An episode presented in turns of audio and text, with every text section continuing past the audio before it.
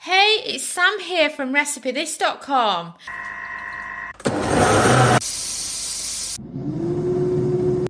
And we've beeped. I wonder what we're cooking today using our kitchen gadgets. Today's podcast episode is for air fry frozen breaded mushrooms.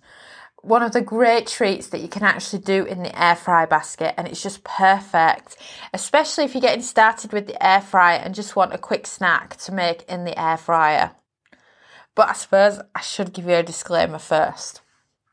Can I just say I hate mushrooms? But I cook these for Dominic, so and, and for George because they both love mushrooms. Um, I think my mushrooms thing is I used to like them as a kid, and I'm a huge vegetable fan. Uh, but my dad was such a fussy eater, and he was fussy for my grandma, and then my mum let him be fussy as well, and just cooks him whatever he wants, and you know he's become fussier and fussier and fussier over the years. Mushrooms uh, was the only vegetable he'd eat. literally the only one. So she was always cooking mushrooms. So I think I just got sick of them. You know, when you ha- overload on some things in childhood and you hate them. I honestly can't think of another vegetable I don't adore because I'm a huge veggie fan. I mean, my granddad had an allotment growing up, and I used to just love the raw carrots that he'd grown. And oh, I don't even care for carrots being peeled. I just love them raw. You know, just a quick wash, and I'm there.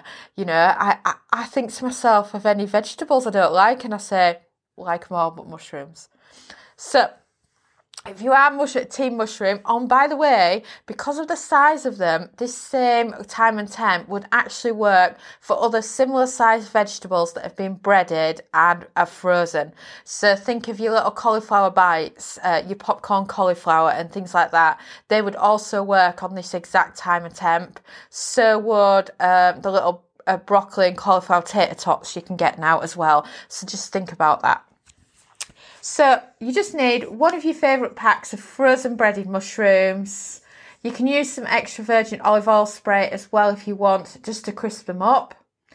And then open the breaded mushrooms bag, and then you want to get rid of any that have got excess breadcrumbs that are falling off because they will just get burnt in the bottom of the air fryer and make your air fryer dirty and we don't like to clean our air fryers, do we? We all say that. Even though it's a lot easier than cleaning a frying pan or an oven, we all have an issue with cleaning air fryers. Uh, so once you've got the breaded mushrooms into the air fry basket, you're looking at 10 minutes at 180 Celsius or 360 Fahrenheit. If they're not crispy enough for you, then grab out your extra virgin olive oil spray, give them a quick spray, spray, spray, and then put them on for an extra two minutes at 200 Celsius, 400 Fahrenheit. But usually by that point they're crispy anyway. But if you you feel that your air fry is a bit on the slow side and needs that extra boost, then you can do that.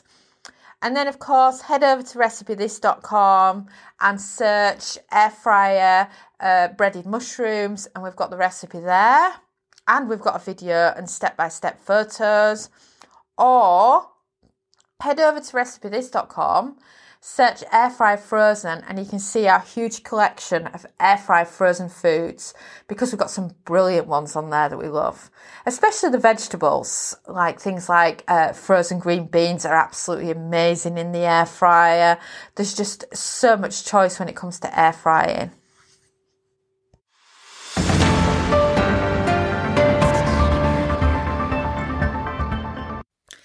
So thanks for listening. And I'm so, so pleased to be able to say that now our air fryer cookbook is available on pre order.